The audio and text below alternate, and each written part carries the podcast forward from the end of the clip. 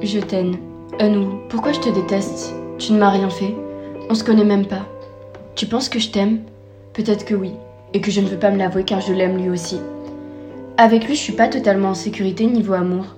Il fera tôt ou tard sa vie sans me comprendre dedans. On dit souvent que la haine est l'amour qui a sombré. Mais toi et moi, nous n'avons jamais vécu d'histoire d'amour. Et si on venait à remplacer la haine qu'il nous reste par l'amour qu'il nous manque? Je n'arrête pas de penser à toi. Pourtant, je n'aime que lui, mais lui, il n'est pas là.